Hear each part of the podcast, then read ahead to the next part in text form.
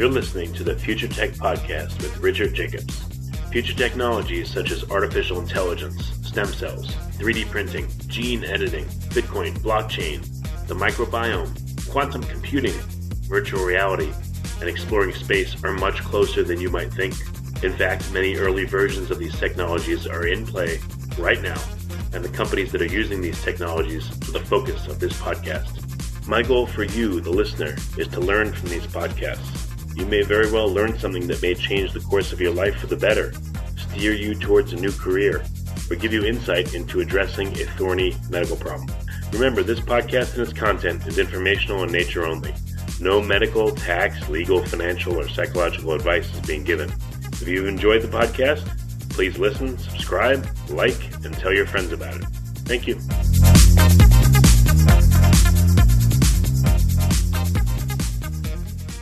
Hello, this is Richard Jacobs with the Future Tech and Future Tech Health podcast.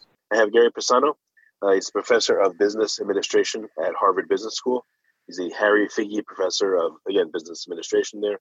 Currently serves as a senior associate dean for faculty development. Uh, he's been there since 1988, and uh, he's the author of multiple books. We're going to be talking about the newest one, Creative Construction, the DNA of, of sustained innovation. So, Gary, thank you for coming. Great, Richard. Thanks for having me. Yeah. So, what's the uh, the new book about? The, the main thesis of the book is that larger enterprises can be just as innovative as entrepreneurial startups. You know, there's been a long time, well, for a long time, there's been a, a almost a mantra of the fact that you know big established enterprises are dinosaurs. They're slow and you know they're vulnerable to disruption, and you know there's not much they can do about it and that all the innovation is really the province of small entrepreneurial companies. And while I certainly am a big believer in entrepreneurial companies, I've been involved with many myself. Um, uh, you know, just because small is beautiful uh, doesn't mean big has to be ugly. So the book is really how a larger enterprise can use its scale to its advantage for innovation. So how do we start to think about scale as a source of advantage for a large company and, what does an organization need to do to exploit that potential?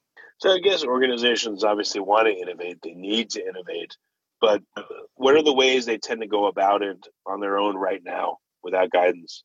So i think a couple of problems occur. I mean the, the most common one that i see is that as companies particularly companies who haven't innovated for a while and they they want to rekindle their you know maybe the innovative vigor they had years ago that that led them to grow. And they, they launch these innovation initiatives.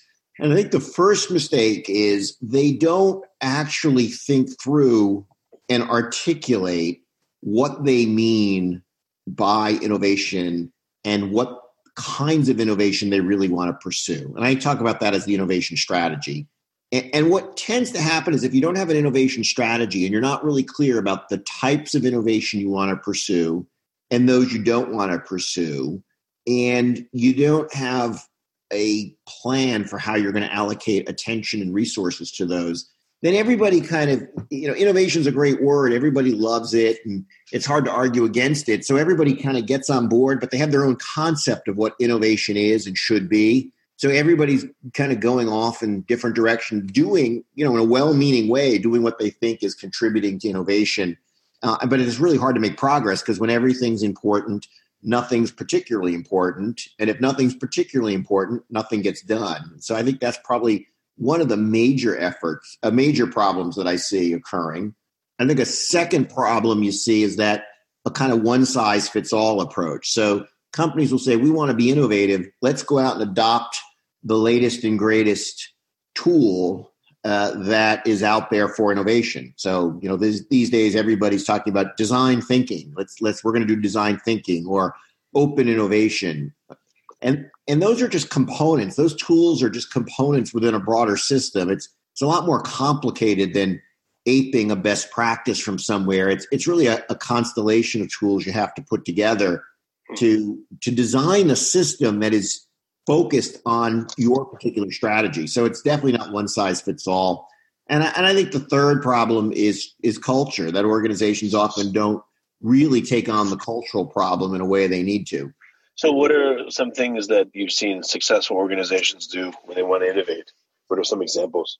So, good examples are, you know, when companies take on, and first of all, they, they do it, they, they, they tackle all three of these challenges. They tackle strategy, they tackle systems, and they tackle culture. And throughout the book, I describe those examples. So, you know, a, a company, the, the book contains some well-known examples of companies you would have heard about like apple and google et cetera but it also contains companies maybe we, we spend a little less time thinking about so i you know i think when you talk about innovation strategy i think a great example of a company who historically has had just a, a really well-defined innovation strategy is corning we don't normally think of hmm.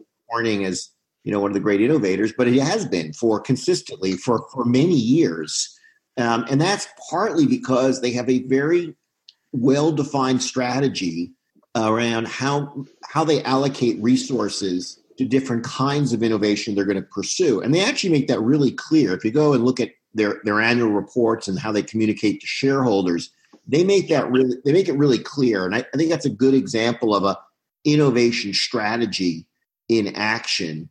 Um, you know, another throughout the book, I've described various examples in terms of of of culture and, you know, I think there that's a lot about what individual senior leaders do. And so a good example there would be at Johnson and Johnson, Paul Stoffels, who's currently the chief scientific officer there, but he when he was the head of the pharmaceutical division's research and development organization, so he was president of R&D of, of Janssen Pharmaceuticals, he, and he describes a story where they had a major failure, uh, a late stage failure of a drug, and you know the board wanted to know who was at fault, which was code word for you know who do we fire. And he basically said, "Look, if you want to fire somebody, you know, fire me. I'm I'm accountable. I'm the head of I'm the president of R and D." And that kind of standing up for his organization played, I think, a really important role in changing the culture. And then he tells that story, and he, he basically gives the lesson: Look, my philosophy is you know, you take the risk, I take the blame, but you have to cascade that throughout the organization. And that's a great example of a leader taking that accountability and, and really changing uh, changing the culture. So are you saying that innovation wants to happen? It just needs the right environment, culturally, structurally, et cetera, yeah. financially, just to happen? Yeah, I mean, it, it. Well, you know, organizations. If you think about it, they actually were if you think about the very concept of an organization, I mean, why we have these things called organizations, so large firm, you know, why we have companies, um, it's off. It's actually they're not designed to innovate. They're actually designed to replicate. They're designed to uh, take their whatever made them successful and and do it and do it at scale and do it over and over again. And and so, in some sense, innovation is not a natural act for an organization to, to perform. And so it's so it's not like innovation wants to happen. It, it's kind of like it has to be made to happen, and you have to nurture it, and you have to get the right people on board, and you have to get the right systems. It's it's very difficult. And a point I make in the book, and the, the philosophy of the book is: look, this is not uh, this is a lot of a lot of writings in management in general and innovation in particular they remind me a little bit of diet books in the sense that they offer easy solutions and you know just just do these three steps and you'll be fine. And you know innovation's easy and people who don't do it are just you know fools. And I, I look at it very differently. I think innovation is extraordinarily difficult. I think it's extraordinary extraordinarily difficult to do it once or twice and it's even more difficult to do it sustainably over time. Just keep doing it and keep doing it.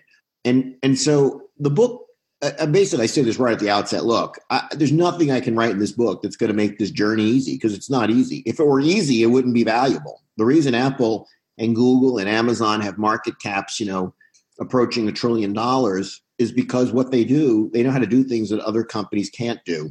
And I think what the book tries to do is it, it the promise it makes is I, I can make this hard journey a little less difficult for you.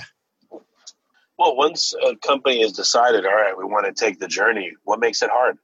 Uh, so uh, several things. I mean, for an and this is where being an established company, there's a unique challenge. So startup companies get to start with a blank slate. You know, they don't have existing markets, they don't have existing distribution, they don't have existing brand, and while they might have resources, they have degrees of freedom.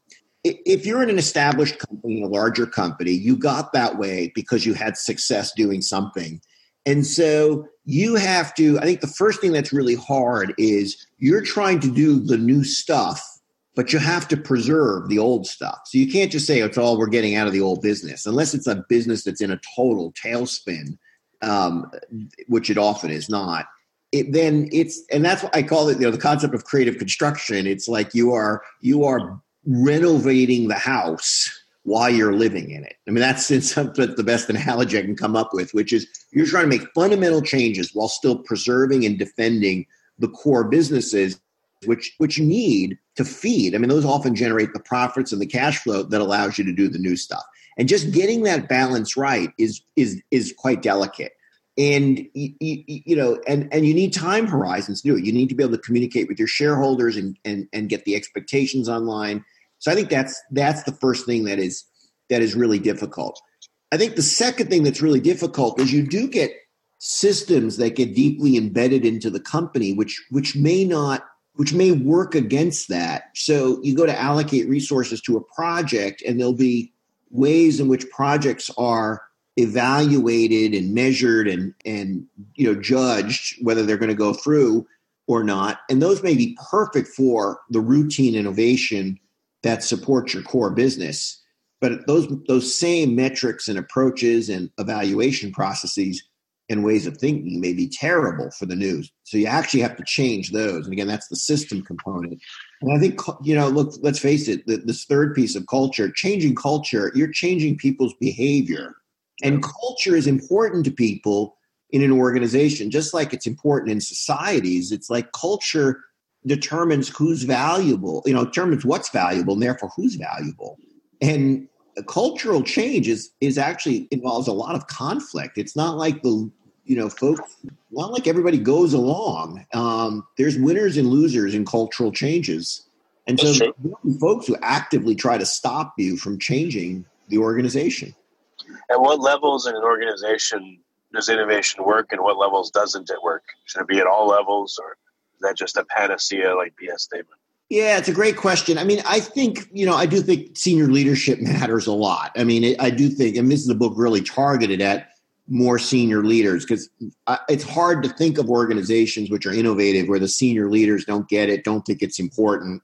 I mean, they're after all setting the context, they're setting the strategy, they're allocating the resources, they're they're creating the context for the culture, certain cultures to thrive. So I, I do think it's necessary for senior leaders to be on board with the idea and to understand what's what's required and the time horizons. You know it, it can't be this year's let's let's have our this year's innovation initiative. It's not this year. It, it can take years to build these capabilities.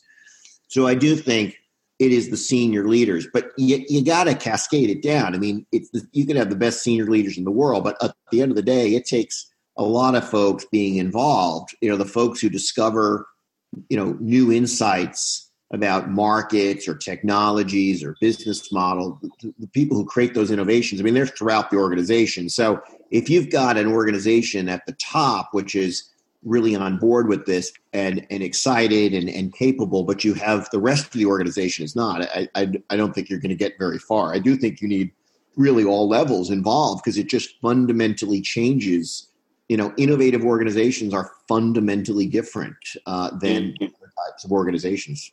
I heard that you know some companies will do like a skunk works. You know, they'll set up like a an isolated area within the company. They'll fund it and they'll have people work on it and kind of be completely set off from the rest of the company. Is that good or bad in your experience?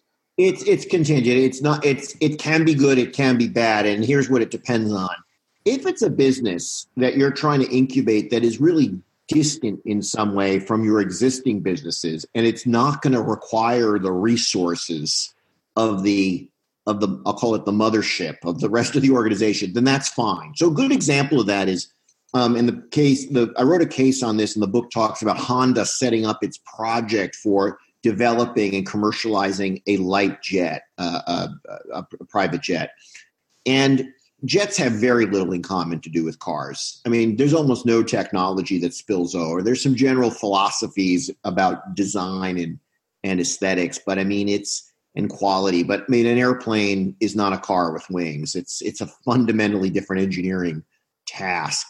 And so Honda set that program up It really as a skunk works in the U.S. It was in Greensboro, North. It originated in Greensboro, North Carolina, or I think originally in Mississippi, and then they moved it to Greensboro. It was a small team. You know, it was geographically isolated from the rest of Honda. It wasn't in Japan. They went to Greensboro. Uh, they wanted to be in the U.S. because the market for this type of product is largely in the U.S. and a lot of the expertise they needed was in the U.S. And so they had good reasons to be in the U.S. But I did think it helped keep it. Um, it, it allowed it to grow and thrive with some independence from the mothership. But it never needed to come back to the mothership. It never needed the other the other than financial resources. It didn't need the distribution or manufacturing or supply chain um, of of Honda, the rest of Honda, say the car part of Honda. But a counter, another example would be, you know, a company um, that set up, and I, I a case I, I, I worked on for a company where it was a pharmaceutical company trying to get into cell therapy and developing um, new, uh, developing drugs based on on what's called cell therapy, and it was very new technologically for the company, very very new. They had no expertise in it, and there was they weren't quite sure where it would fit in, and there were people who were skeptical. And they set it up as a little skunk works. Separately they set up a different group. It was like its own firm. It had its own board of directors. And that was right. great at the beginning but at the end of the day it was still going to create a therapeutic which needed to go through the same regulatory processes and, and, and use the company's distribution and use some of its manufacturing expertise. And so the problems came later as they tried to reintegrate that. Suddenly you're going back to the mothership uh, you know years later and you've been working on all this stuff and and and you've made different decisions. And then some of the conflict that you know you put off now just arises in terms of people thinking well you know that was a special case and these guys got all the resources and and you know i wouldn't have done it that way and why'd you guys do it that way? And the new you know skunk works now doesn't like those guys don't like being reintegrated. They're like you guys are big and slow and you're bureaucratic et cetera and you get a fight. And so the skunk works, you know, you have to be careful because everybody talks about that as an approach. Um, but sometimes you're just kicking the can down the road in terms of the problem. You're going to have a problem later. Sometimes it's better to try to solve that problem up front. So, how do you solve these conflicts or these potential conflicts up front so, or earlier? Yeah, it's a great. I mean, so part of it is you've got to sort of attack the, the if you if you think you've got a problem with innovativeness in your in your company. That is, you think folks are not willing to try new things and they're not willing to take risks. Um, you have to address that head on. How do you address that? Uh, part of it again is what's your strategy, making clear about what's the balance between the risks we're taking and not. Make sure you got the right people in those positions. So sometimes you have just the wrong people in those positions. They don't want to take risks because they're not they're not they don't understand the new technologies so yeah sometimes you have to get people in the organization who understand the new ways of doing things rather than isolating them put them right in the core organization. Um, so sometimes it's painful. You have to replace people. You, you got to change the systems that enable you to do different kinds of innovation. If you have a a one size fits i've seen a lot of companies they'll have a kind of a corporate innovation process that every project has to follow that's great if you do one type of innovation. But if you start to do multiple types of innovation, you need to have different processes for those. And so sometimes these conflicts occur just because you have a process that people think you're supposed to follow, which which you should. But the, the problem is the new stuff requires a different process. And if you just had a different process, you could get people to buy into that. So I think those things are harder to do up front. But if you do those, then I think you'll things will be much smoother later. Yeah. Have you had a situation where a company deliberately sets up, you know, uh, again, a, a skunk works or a mini version of itself and says, all right, go compete with us. You know, it's still all going to, the revenue is still all going to go into the mothership essentially, but yeah. go do something completely different and we'll compete against ourselves, but in effect, we'll have more of the market share by doing so. Yeah. Uh, yeah, I mean, there are times. I mean, obviously, some companies do compete with different technologies. If you look at even in the car business, electric vehicles compete with gasoline, and and uh, you know I, that's a different. That's a that's a corporate strategy decision whether you want to have divisions that compete against each other or not. I don't think there's a right or wrong answer for that. I guess the only wrong answer is not being clear about it. So if you're not clear about whether you allow that to happen or not, then it'll be a problem. I mean, look, car companies for years had divisions which competed against each other. Now, some of it was duplicative, but um, you know, but but it's fine. It it happens. I mean, certainly you you can get divisions competing against each other. Um, well, it may be a source of innovation, but a different source that somehow sidesteps conflict because you're saying right in the beginning the whole nature of this thing is going to be conflict. Yeah. But through that, the company will be better off as a whole. Yeah, you nailed it. I mean, it's, saying it up front goes a long way, right? Which is the idea of let's not duck it. Let's say we're doing something different here, and this is going to be that there is conflict where the old may compete with the new, and we're going to set that up, and and that may force the old to improve. So there's again nothing wrong with that as long as you're really clear up front. That's what you're going after, and you're going to allow that. What the problem becomes when you're not clear about that and then somewhere along the way, people are saying, wait a minute, we're just competing with ourselves. And that's not what we're supposed to do. And we're in it.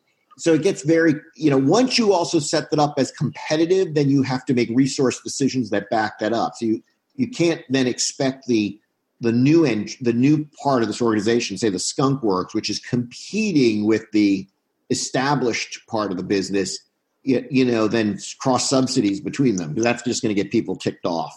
I guess it would be like a divorce, so you have to pay for your spouse's attorney. That's right. right. What do you like? What's the conclusion of the book? You know, if you haven't already stated it, is there is there a new path forward that people haven't yet thought about, or is it more of like, hey, everyone wants to innovate. If you want to do it, here's a a guidebook on how to do it the right way. Well, I think it is a guidebook. I mean, I don't know if that, you know, there's probably many ways to do it, but I, I did write this book partly. Again, a lot of my clients would come to me and you know, I was doing work on this stuff for years, and I'd be running seminars for them.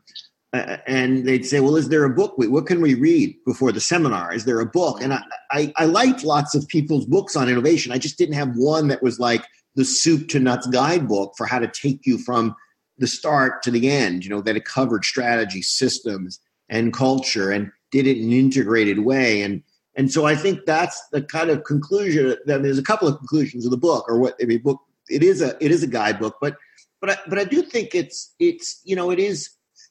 What I hope people get out of the book is as they read it, they'll be a different kind of leader. That uh, you know, I always tra- aim to transform the way people think about problems and can behave and and practice. And I, I do think we do need more of these what I call creative constructive leaders, the folks who can who can really build transformative innovation inside existing companies because most companies are existing. We can't always just rely on cre- you know the Schumpeterian notion of creative destruction.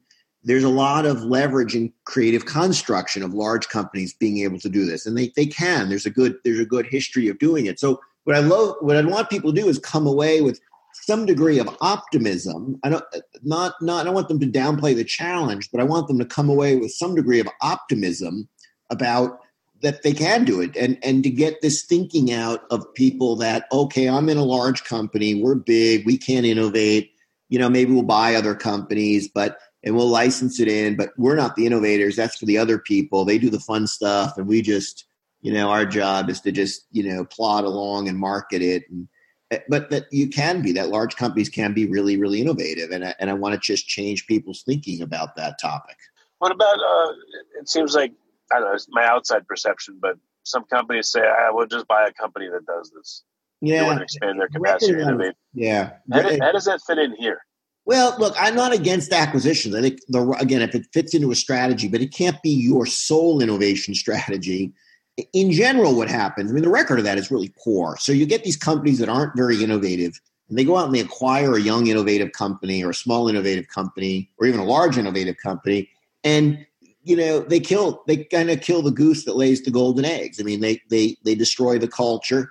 And it shouldn't surprise us because these companies aren't innovative. They don't know how to manage innovation. So what leads us to believe that after they do the acquisition they're going to do any better? And i'm not sure whether i use this analogy in the book. I've used it in my talks but it's a little like somebody who's you know somebody who's a really bad parent and they say well okay i'm a bad parent. Let me go out and adopt some kids that's not going to make you a better parent. You're still going to be a bad parent. And so when these companies don't not think, don't know how to think systematically and strategically about innovation, they have you know they don't know how to foster innovative cultures and they're, they're they don't have innovative cultures and they're not in it you know they won't take risks et cetera then they go out and they acquire another company that culture their their corporate culture eventually destroys this thing they paid dearly for so i think that's one of the problems with these well we'll just acquire it the other problem is if you're incompetent, it's really hard to know what to buy. So you look at companies who go out and do acquisitions who are not particularly innovative. They often don't buy the best player. They're not good shoppers. They don't have the experts inside to know what's good and what's not. And they, they don't know how to leverage it. And so I think that's another major flaw in the, ah, will just buy it, you know, just let others do it. And then third, you know, because there's so few innovators, I mean, you see this in some markets. You look in pharmaceuticals, in in say the cancer area because there's you know the innovation is so hard to do the price of buying these new entities is astronomical so it's not clear the shareholders are getting your shareholders are getting any benefit from this that the the acquired shareholders are getting rich but it's not clear you're you're you're adding any value for your shareholders because you know there's bidding wars you'll have five companies um, you'll have five companies sometimes bidding for for one biotech company and you know they've got they know how to negotiate. They'll get a very high price for it. So yeah, you'll get the you'll get the deal, but you will have paid dearly. It's like a, a free agent in sports, right? You know, the one that everybody wants. So they're just going to pay through the roof for it. Like you've mentioned, and I've heard mentioned many times, uh, companies have a really poor track record when it comes to buying other companies, and yeah. they tend to destroy them. Yep. Unfortunately, it, your methods would that help a company buy a company successfully and not destroy it and integrate it and digest it properly?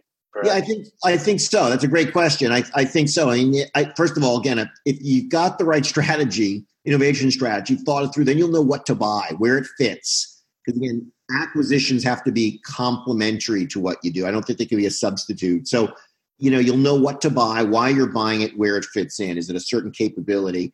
I think it'll definitely help you on the system side. If you understand what the systems of innovation are, you won't have a, a system that will destroy their system and third, certainly on culture. I mean, it, companies with innovative cultures can buy an innovative organization and preserve their culture.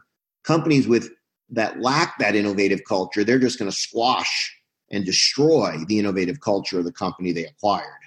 Yeah, it's weird. You wonder why a company would buy another company and then do that, but maybe they just can't help themselves, you know.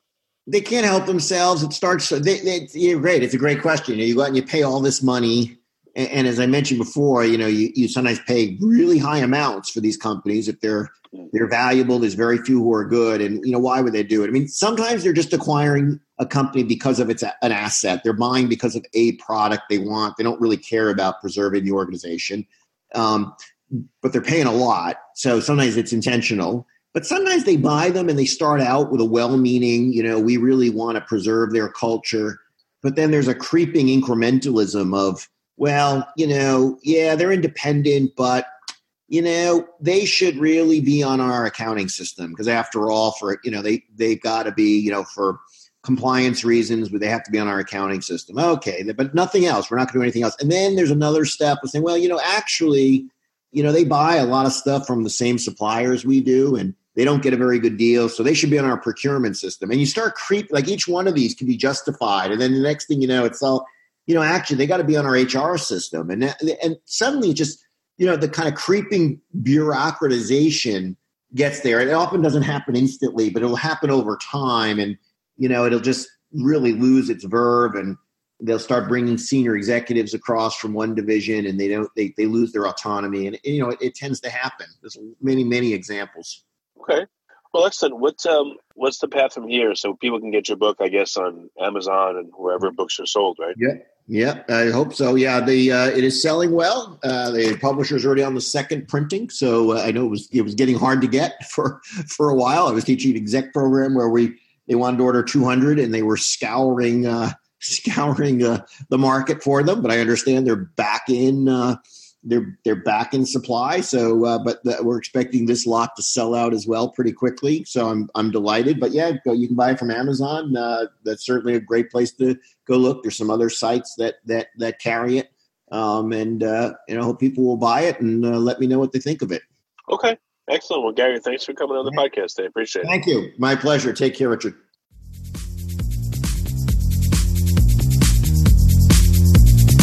You're listening to the Future Tech Podcast with Richard Jacobs. Future technologies such as artificial intelligence, stem cells, 3D printing, gene editing, Bitcoin, blockchain, the microbiome, quantum computing, virtual reality, and exploring space are much closer than you might think. In fact, many early versions of these technologies are in play right now, and the companies that are using these technologies are the focus of this podcast. My goal for you, the listener, is to learn from these podcasts you may very well learn something that may change the course of your life for the better, steer you towards a new career, or give you insight into addressing a thorny medical problem. Remember, this podcast and its content is informational in nature only. No medical, tax, legal, financial, or psychological advice is being given. If you've enjoyed the podcast, please listen, subscribe, like, and tell your friends about it. Thank you.